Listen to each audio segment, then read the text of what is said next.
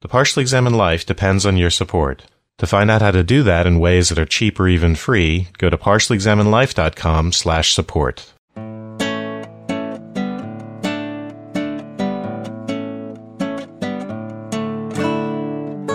You're listening to The Partially Examined Life, a podcast by some guys who were once set on doing philosophy for a living and then thought better of it. Our question for episode 242 is something like Can money buy you love? Or another way of putting the same question, What is tragedy? And we'll be discussing Stanley Cavell's essay, The Avoidance of Love, a reading of King Lear, published in his 1969 collection of essays, Must We Mean What We Say? For more information, please visit partiallyexaminedlife.com. This is Wes Alwan, a bare forked animal in Cambridge, Massachusetts. This is Seth Paskin acknowledging the world in Austin, Texas. This is Dylan Casey speaking from the center of the storm in Madison, Wisconsin. This is Erin O'Luanaigh, whose love is more ponderous than her tongue in Hampton, Connecticut. Does this mean Good. you're going to be you're going to be silent in order to show your love? Exactly. That's how I'm going to sell this. So before you become silent, why don't you tell us a little bit about yourself? We have been working on Subtext, our new podcast on uh, literature and film, and we've done a few episodes. We haven't published anything yet, but that'll be coming soon, including uh, an episode focused on King Lear itself. But why don't you say a little more about what you do and Sure. I'm grossly underqualified to be doing this. Oh, I am a high school, I'm a high school English teacher. I live in Brookline, Massachusetts, though right now I'm staying with my grandmother during coronavirus. I'm a poet also, or I'm I'm a person who writes poetry and it is occasionally published. That makes you And a that's poet. it. I struggle to say that. leave the other stuff out and just say you're a poet. Oh, and I was also a jazz singer, but I don't think that's terribly relevant anymore. I usually don't mention that. well, there's quite a bit about music in this too. that's true. So, what do we all think about Cavell? How did how did we end up choosing this?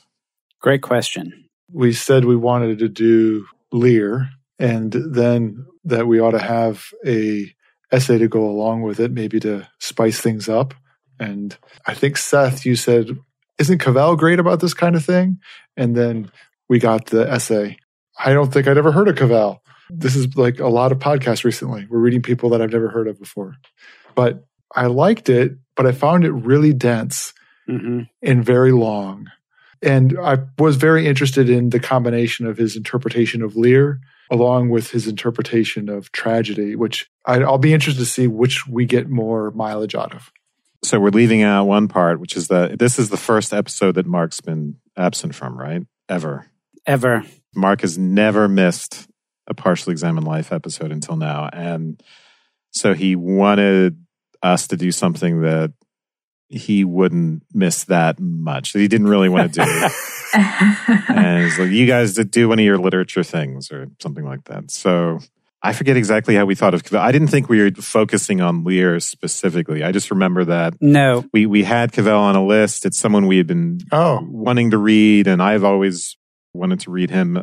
He's an interesting guy because he's a he Yes. did a lot with Wittgenstein and English and ordinary language philosophy, and yet he writes a lot about Shakespeare and aesthetics. reading about him made me want to read more of him. Yeah. Though reading this essay made me question that. there were times where I was like, wow, The second half, more than the the reading of Lear, I think is pretty brilliant and straightforward. And then it, later on, it gets very. He writes in a way that's it's not elusive, although there is a lot of elusiveness in here. He's speaking at a, such a high general level that it's not always clear what he's saying. it's thick and hard to hold on to, but interesting at the same time, which makes it a lot of work to go through. That's fair. Cavell was on our list, but kind of in the realm of aesthetics. So even though we did Danto a long time ago, he's one of those figures that I think is on the margins of the standard Anglo American curriculum.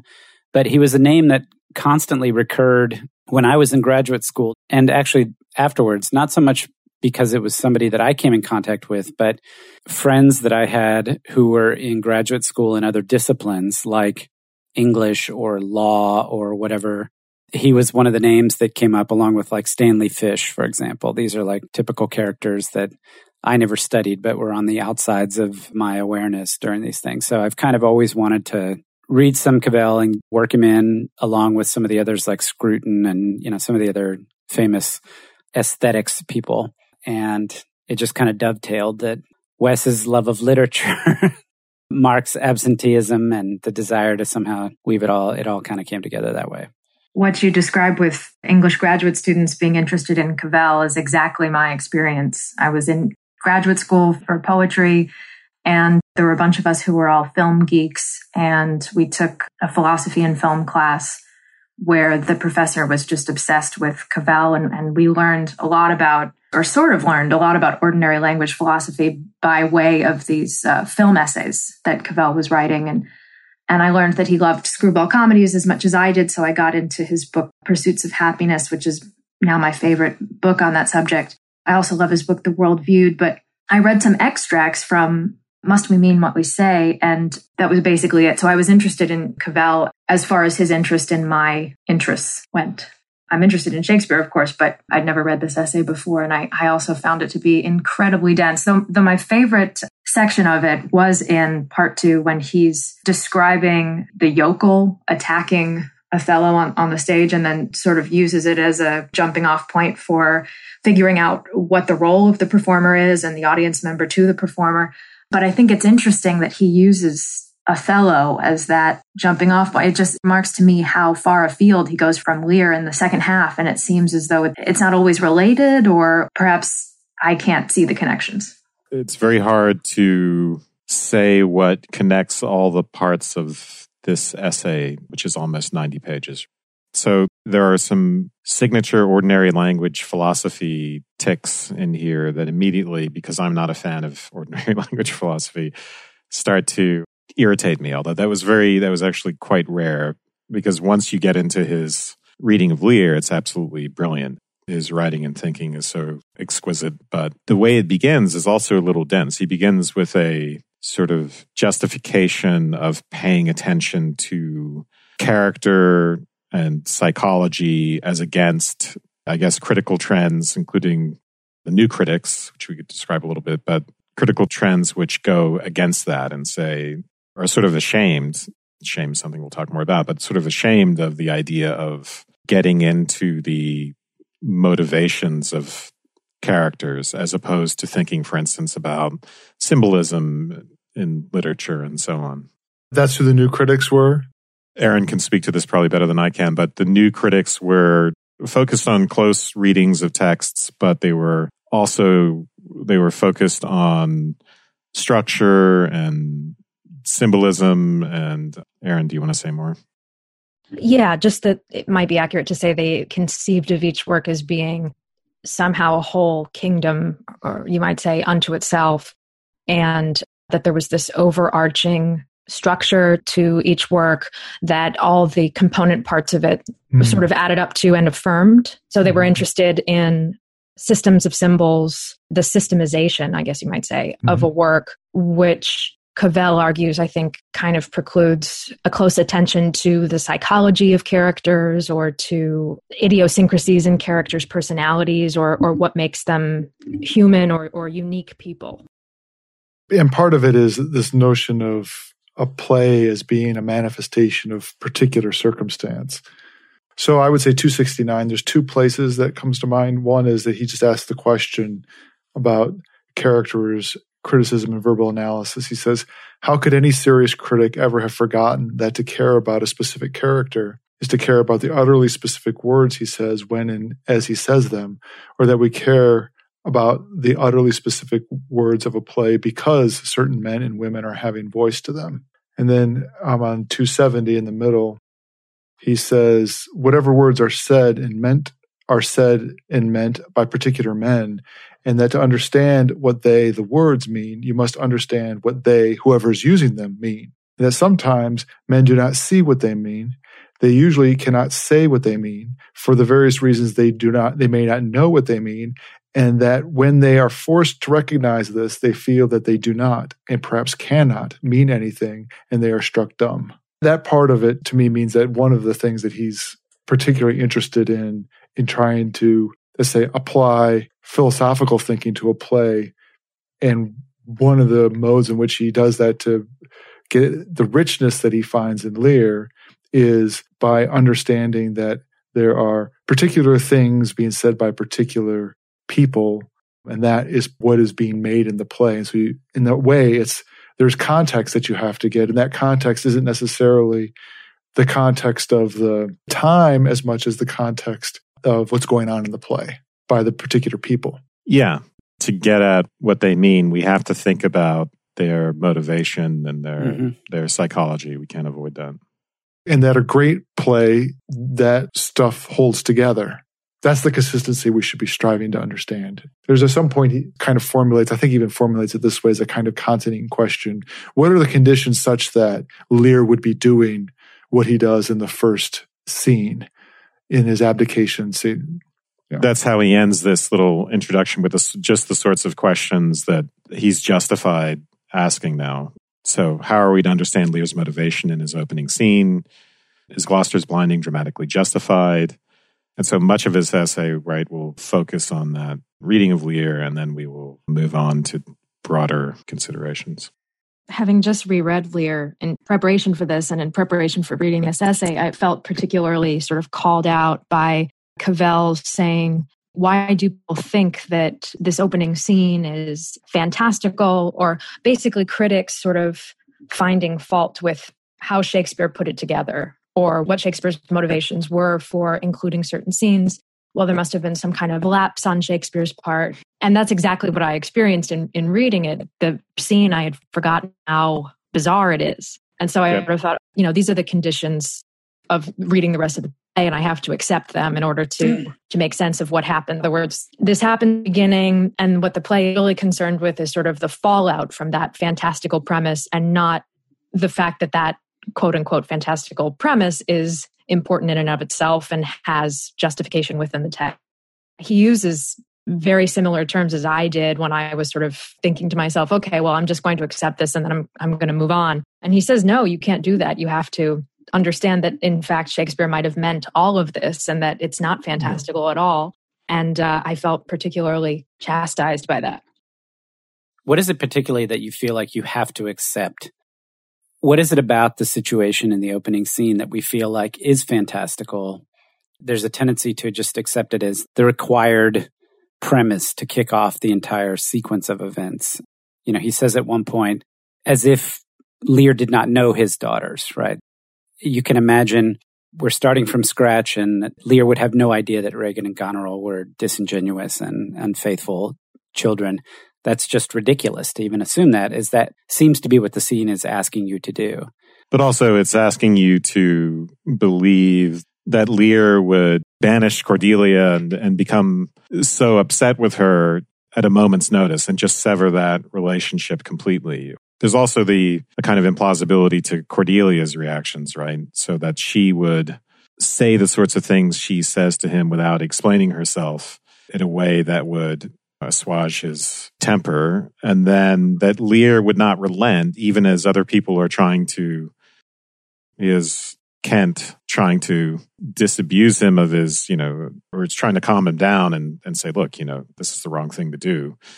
And then Kent is banished as well. So it all seems like there's this sort of psychological unrealism to it until you actually examine the scene closely and see how it's constructed.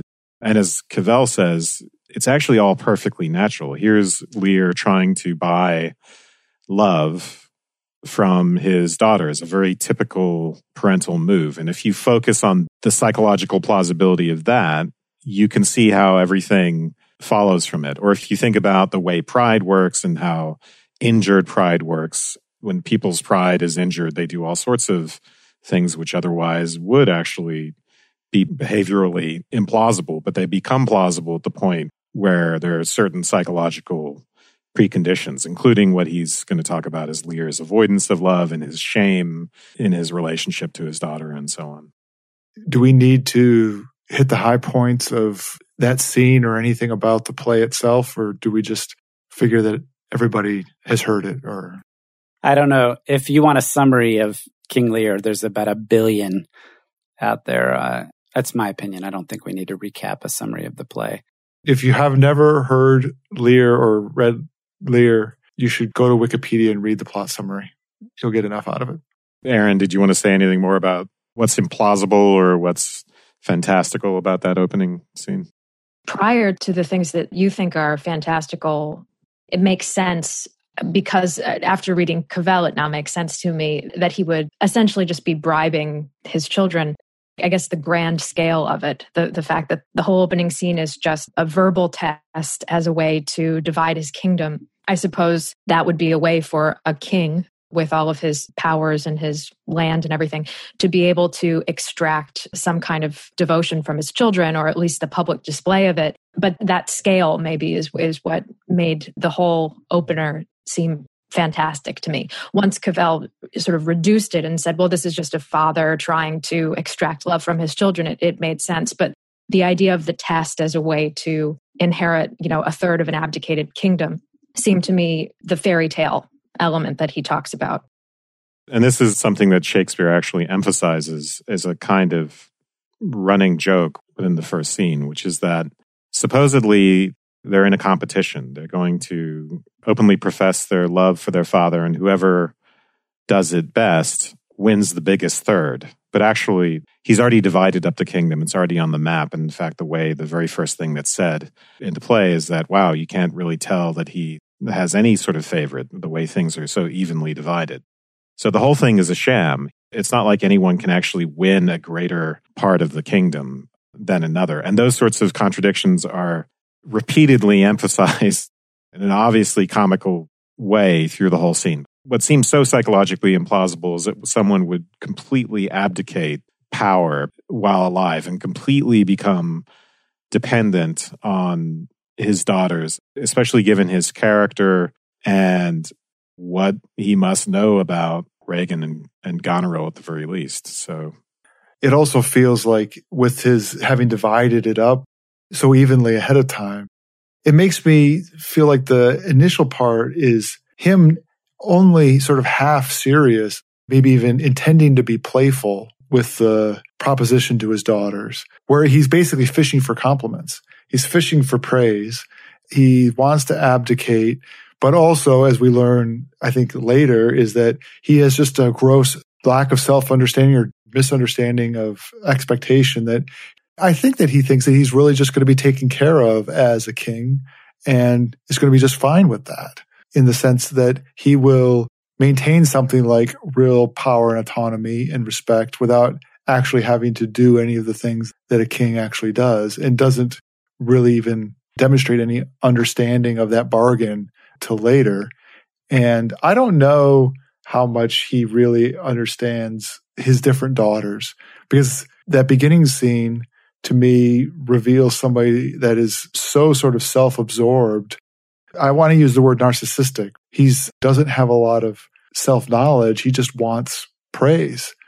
But then it becomes kind of deadly serious, right? That all three daughters interpret his question deeply seriously. The first two falling over themselves and jockeying for position to flatter him. And then his third daughter also taking him deeply seriously and not understanding it as playful at all, which I think he reacts to that so negatively because maybe he realizes how serious it was that he was doing the question that he was asking, the task he was asking them to give. I think Regan and, and Goneril know Lear much better than he knows himself. In fact, they, yes. they say so, right? He yep. something like he, he but slenderly knows himself right after the abdication scene. I think maybe they do partake in that kind of joking aspect because they must be familiar with the idea of performing for his pleasure. Do you agree that at least initially there's a way in which he's sort of the goofy grandpa who is, you know, kind of joking around. It almost suggests to me maybe that Cordelia has never been called upon to participate in this kind of ritual, but Regan ah. and, and ah. Goneril being mm-hmm. older, they're used to it. Yeah, they're frequently maybe dragged in front of the court and made to tell how much they love their father or, or how yeah. wonderful he is. And Cordelia doesn't, being younger and presumably from a second wife. I don't know if that's in the text, but sort of being ra- having been raised, one might say, by a kind of a different father has never been dragged publicly in front of everyone, mm-hmm, but but mm-hmm. that this contest and this abdication has given her occasion to have to make this kind of a public statement. She's the youngest. It's also the case that Regan and Goneril both are married to English nobles, Albany and Cornwall. But Cordelia's about to be betrothed to France. Am I getting that right? There are two men. Yeah, there's the prince and a king. But the point is, if you look at the political motivations for Lear behind this, he's dividing the kingdom into three. He's giving two thirds to English nobles and one third to France. So I think there's a layer that informs what Erin just said about the two older daughters being more accustomed to the court and to politics. And I think we can understand Cordelia as being relatively sheltered, but also being the most favored. I certainly have never seen a dramatization of the play where the suggestion was that Lear was being playful in the sense that I think you're you're suggesting. But I think that's part of the bizarreness and that I think Cavell gets at later, later, later, later, later in his essay. The ambiguity of just having to be present and acknowledging the situation without being able to use your reason. Is it a political thing? Is it a desire for love? Is it a playful thing that goes completely wrong? All we can do is be present with these characters in this moment and we try to understand their motivations and we reason, but it fails us. And there's many potential interpretations, all of which ultimately are unsatisfactory if we don't just accept it. Sorry, acknowledge it. The way Cavell is going to explain all this is in terms of shame. So on page 286 is where he starts discussing the Lear that opening scene specifically. But maybe we should back up and discuss the first part of the essay where he's setting up that explanation. He's discussing a critic Alpers who's also sort of rejecting the attempt to simply see the play as a matter of symbolism, but I think Cavell thinks he goes too far. So Alpers wants to, for instance, explain the pattern in the play, the sight pattern, the pattern in the play of talking about eyes and seeing and blindness and all the stuff that happens around that as symbolizing a problem of insight. And he wants to take it more literally. So, one of those literal readings, for instance, is that why is it that Gloucester is blinded? Well, it's because removing someone's eyes is one of the most cruel things you could possibly do to a person. What Cavell is going to insist on is that this question of insight is important. Even if you're not looking at the play purely in terms of symbolism, once you get into the motivations, you recover this concept of insight in a different way. And that's tied to shame in particular. Yeah. You know, he'll say early on that Lear's dominating a motive right is to avoid being recognized. So, you know, while Alpers is right that the taking of eyes being the most cruel thing you could do, eyes also are the best representative of our capacity for cruelty because the whole point of shame is to avoid recognition. It's to avoid the sight of others. And really, ultimately, it's to avoid self recognition by way of avoiding the recognition of others. That avoidance leads necessarily to cruelty. This is at the bottom of 277, the top of 278, where he's been talking about shame and he's referring to Gloucester in particular. And he says, if the failure to recognize others is a failure to let others recognize you, a fear of what is revealed to them and avoidance of their eyes, that then it is exactly shame which is the cause of his withholding of recognition. That is Gloucester's withholding of recognition of his son. It is not simply le- his legal treatment that Edmund is railing against. For shame is the specific discomfort produced by the sense of being looked at the avoidance of the sight of others is the reflex it produces. Guilt is different. There, the reflex is to avoid discovery.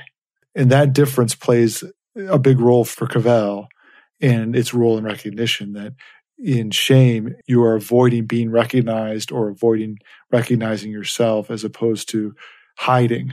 I find his explanation for Gloucester's shame to be really satisfying and I, I, like the fact that he says that shame often attaches itself to the wrong thing. Mm-hmm. So, so Gloucester thinks he should be ashamed of the mere fact of having a bastard son. Yep. And so by joking about it, he brazens himself to it. He brings it out in the open. But what he should be ashamed about is this sort of emotional rejection of his son. That I understand, but but I suppose a big sticking point for me is understanding the source of Lear's shame. You could argue over the course of the play that that source of that shame might change, or perhaps that Lear doesn't even have a reason, or not a reason, but maybe Lear isn't even capable of feeling shame, and that that's part of his problem. And that maybe when he's about to go into shame, he then does that retreat into madness. But I think the shame comes before everything else in the play.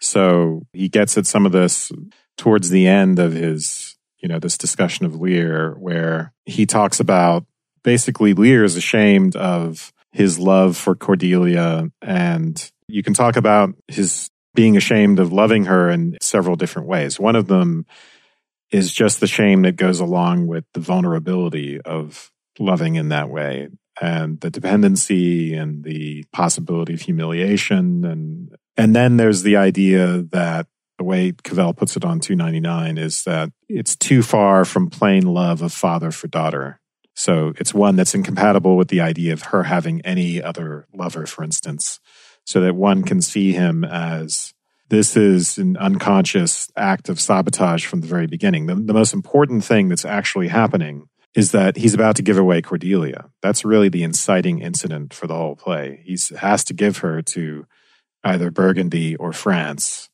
Instead of doing it, that he's going to blow everything up. I don't know if any of you have had the same difficulty of locating the source of the shame. Maybe this is just my failure to read it correctly, but this intimacy that he's afraid of with Cordelia, I mean, putting aside the fact that the nature of their love is perhaps a bit weird, but this idea of not wanting to open oneself up to intimacy is one that I understand. But at the same time, he's assuming that Cordelia is going to take care of him in his old age and that he is going to be physically dependent upon her so that the source of his shame would perhaps then suggest that he's shameful at having to at dealing with old age at having to give up his power and having to be dependent upon cordelia and that that is the origin of this retreat from intimacy with her not any injustice that he visited upon her.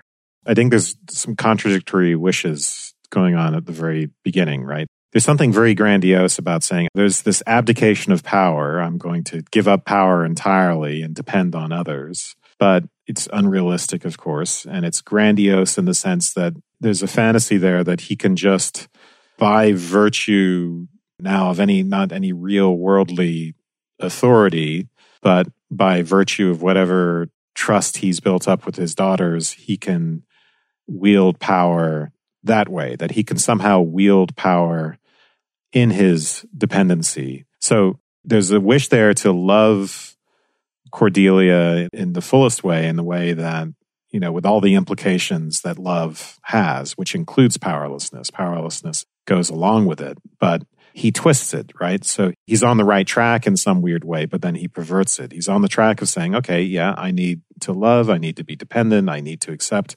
powerlessness. But then he turns it into this big external production that is inherently self defeating and which will turn the powerlessness involved in intimacy into something much more external and catastrophic and something that's essentially just going to get everyone killed.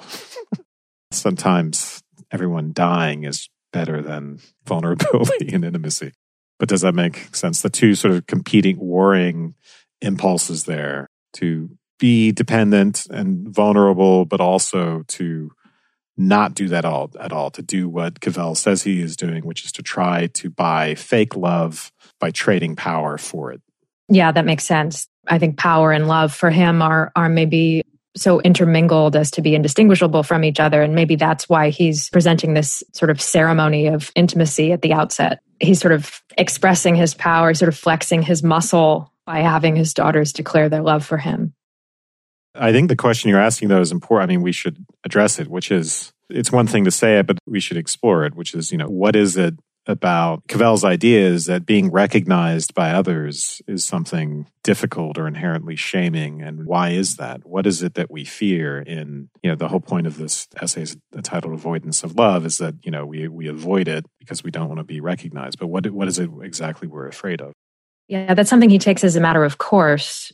I don't know if he ever explicitly talks about it, though he does say that we're I like what he says about family and how family is going to be a source of this extreme recognition, which is why we may run from family and people we don't know as well can't recognize us as well, can't see us as well. It seems true to me in terms of experience, but it doesn't seem to be something that I can express any better than Cavell as to, to why that is true.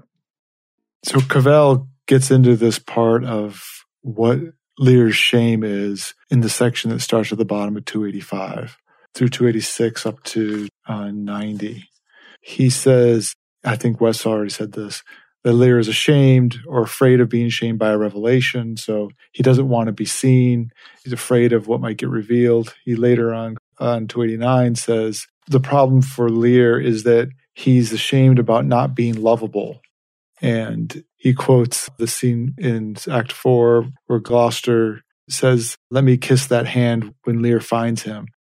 And Lear says, Let me wipe it first. It smells of mortality. And Cavell says, Mortality, the hand without rings of power on it, cannot be lovable. He feels unworthy of love when the reality of lost power comes over him. And that is what his plan was to have avoided by exchanging his fortune for his love in one swap. He cannot bear love when he has no reason to be loved, perhaps because of the helplessness, the passiveness which that implies, which some take for impotence and he wards it off for the reason which people do ward off being loved because it presents itself to them as a demand. So Cavell is hypothesizing that Lear had a grand bargain in mind, that he has power. And because of that power, he's understanding that power as making him lovable. That he's mistaken in that, but that's the way he's understanding it. And then he's going to abdicate and maintain that love by exchanging it for the love of his children, as Wes characterized. He's going to buy love and therefore maintain that, I'll call it appearance of love. But really, in the end, he's afraid of, ashamed of the likelihood that he is actually unlovable. And that that is what's going to be recognized when he no longer either has power or has his children loving him. Feels unlovable because it's a weird sort of paradox in that to be loved is actually to be unlovable because to be truly loved, or let's put it this way, to be loving is to be unlovable because to be loving is to be vulnerable, is to be capable of in- rejection and injury and loss, and therefore is itself an abdication of power. But if you are, and I think Dylan used the you know term narcissist up front, this is the narcissist strategy. The idea that you simply can replace intimacy with admiration. So it's a kind of one way street. Or you barter your power, you barter your wonderful qualities, whether it's being a king or being a great this or being a great that, being beautiful. You try to barter those sorts of powers for love. Of course, they can only get you the pseudo love, the sorts of public declarations that Regan and Goneril give. But yeah, the inherent paradox is that if you hold on to this idea that to be powerless is to be actually unlovable, then you can't love because you can't give up power. So the shame. You, in fact, are unlovable because of your unwillingness to be vulnerable. So the shame, it doesn't have to be that Lear thinks, oh, yeah, I'm, I'm not good looking or I'm a bad person. I'm ashamed of myself. Therefore, I'm unlovable. It's not specific to any self evaluation, except in the most general sense that anyone who gives up power is, is unlovable. And the earlier part of the essay is a really interesting explanation of Gloucester's blinding. I don't know if we fully got at that. I mean, it's called King Lear, right? But there's this sort of amazing and horrible parallel story. I mean, two horrible stories going on at the same time, right? Yeah. Gloucester and, and Lear. Both involve powerful men and the relationship between their with their progenies, the denial of the love of one and the misunderstanding of the hatred of the other. Yeah, so towards the bottom of 275, again, he's trying to get beyond Alpers' idea that the blinding occurs simply as an expression of cruelty. So here's what he'll say. But Cornwall himself twice gives the immediate cause of this deed, once for each eye, to prevent Gloucester from seeing, and in particular to prevent him from seeing him. That this scene embodies the most open expression of cruelty is true enough, and true that it suggests the limitlessness of cruelty once it is given its way. This is Alpers' view. That it, once it is given its way, that it will find its way to the most precious objects. It is also true that the scene is symbolic. And then here is where Cavella wants to amend this view. But what it symbolizes is a function of what it means. The physical cruelty symbolizes or instances the psychic cruelty which pervades the play. But what this particular act of cruelty means is that cruelty cannot bear to be seen. It literalizes evil's ancient love of darkness. The cruelty of it turns out to be apt. It turns out that Gloucester has actually done the same sort of thing in not acknowledging Edmund in the sense at the very beginning of the play, he nominally acknowledges him in a joking way. Yep, I have a bastard son. Ha ha ha. But of course, he doesn't acknowledge the fact that Edmund feels himself such shame over this, or he doesn't acknowledge Edmund as a human being with feelings and with feelings about that fact in particular, especially his feelings of being cast out. Basically, Gloucester ends up suffering the same punishment that he inflicts, which is that the reason he's not recognizing Edmund is that he himself is hiding from recognition. The shame that goes along with Edmund being a bastard kind of accrues to him and he wants to he wants to avoid it. This is what Erin was pointing to earlier, right? He, uh, at the end of the paragraph on 276, he recognizes the moral claim upon himself, as he says twice, to acknowledge his bastard. But all this means to him is that he acknowledged that he has a bastard for a son. He does not acknowledge him as a son or a person with his feelings of illegitimacy and being cast out. That is something Gloucester ought to be ashamed of.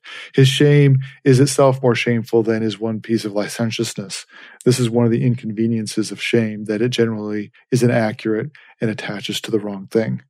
And even Cavell supposing that Gloucester understands the fact that the blinding is a retribution because Cavell says he, he wouldn't be able to accept it as quickly as he does if he doesn't think, well, okay, this is what I deserve. But he's still positioning it as a retribution for the fact that he has a bastard son, as though that would make sense that everyone who has a bastard son should be blinded and that that would be a just retribution. Or it's a just retribution for the failure of acknowledgement and the attempt to withhold recognition, something done with the eyes. Right, but that's the difference between Gloucester's own view of his situation and and ours or Cavell's. So let me just rephrase it. So if Gloucester understands his blinding to be just in that it's a consequence of the shame he ought to have for having a bastard son. But the real way in which it's apt is that he fails to recognize his son for himself and his own illegitimacy. So there's a way in which it's properly apt, even though Gloucester doesn't understand it that way. We can almost argue that Gloucester's feelings about this kind of coincide with critics who say Shakespeare is a person of his day, right? Maybe Shakespeare is, is in fact playing with that, with the idea that Gloucester feels himself rightly ashamed of, of his bastard because of the time in which he lives, in which that in itself would be a shameful would be a shameful idea. And therefore, critics are reading it that way as being a product of its time. But Shakespeare, as being godlike and, and almost outside mm-hmm. of his own time, is making the, the argument that no, the acknowledgement of the bastard son as a person is the work that actually needs to be done. It makes me want to then think about how that works in the parallel story with Cordelia's death and Lear at the end, that there must be a kind of parallel there regarding Lear's own shame and his self understanding and Cordelia's death, the way Lear understands it himself and the what it really means. I'm having a hard time with the shame interpretation with respect to Gloucester.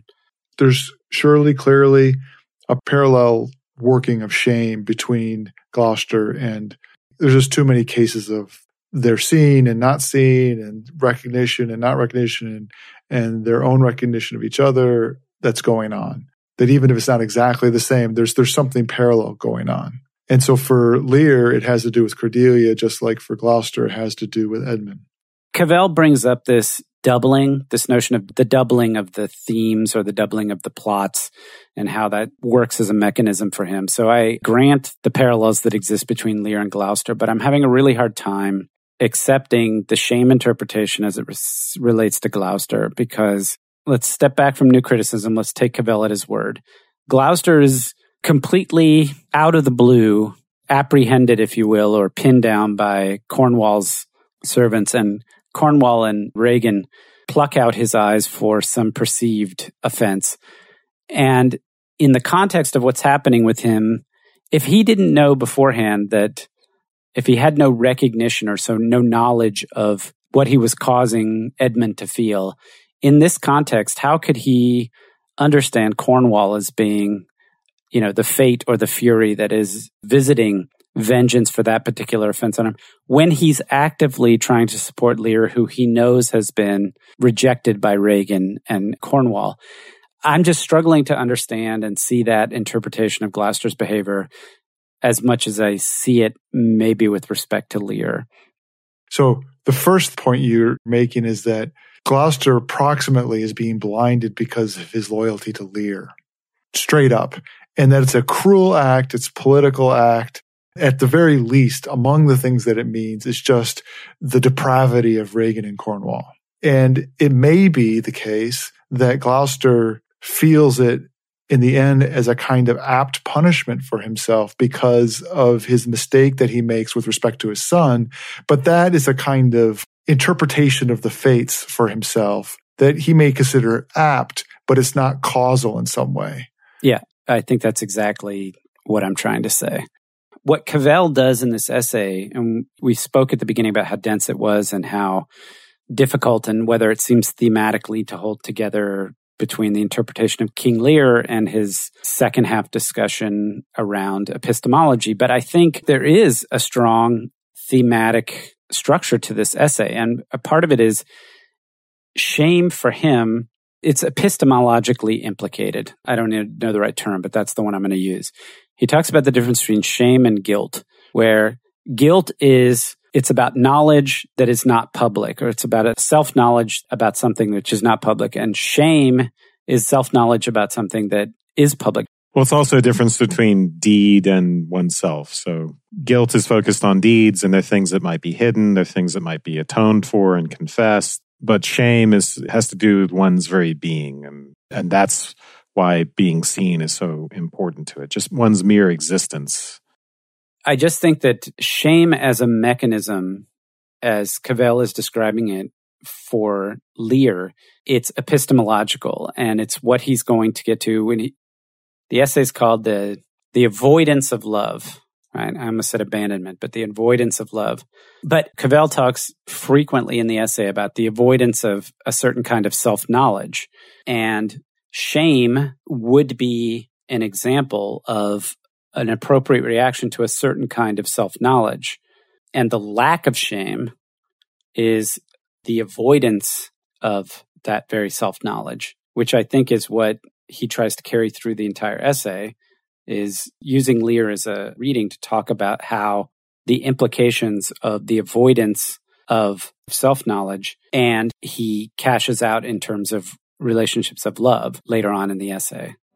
And that's all you get for part one. Come back next week for part two or become a partially examined life citizen at partiallyexaminedlife.com slash support.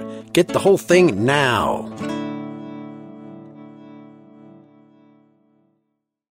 Oh, oh, oh, O'Reilly! You need parts? O'Reilly Auto Parts has parts.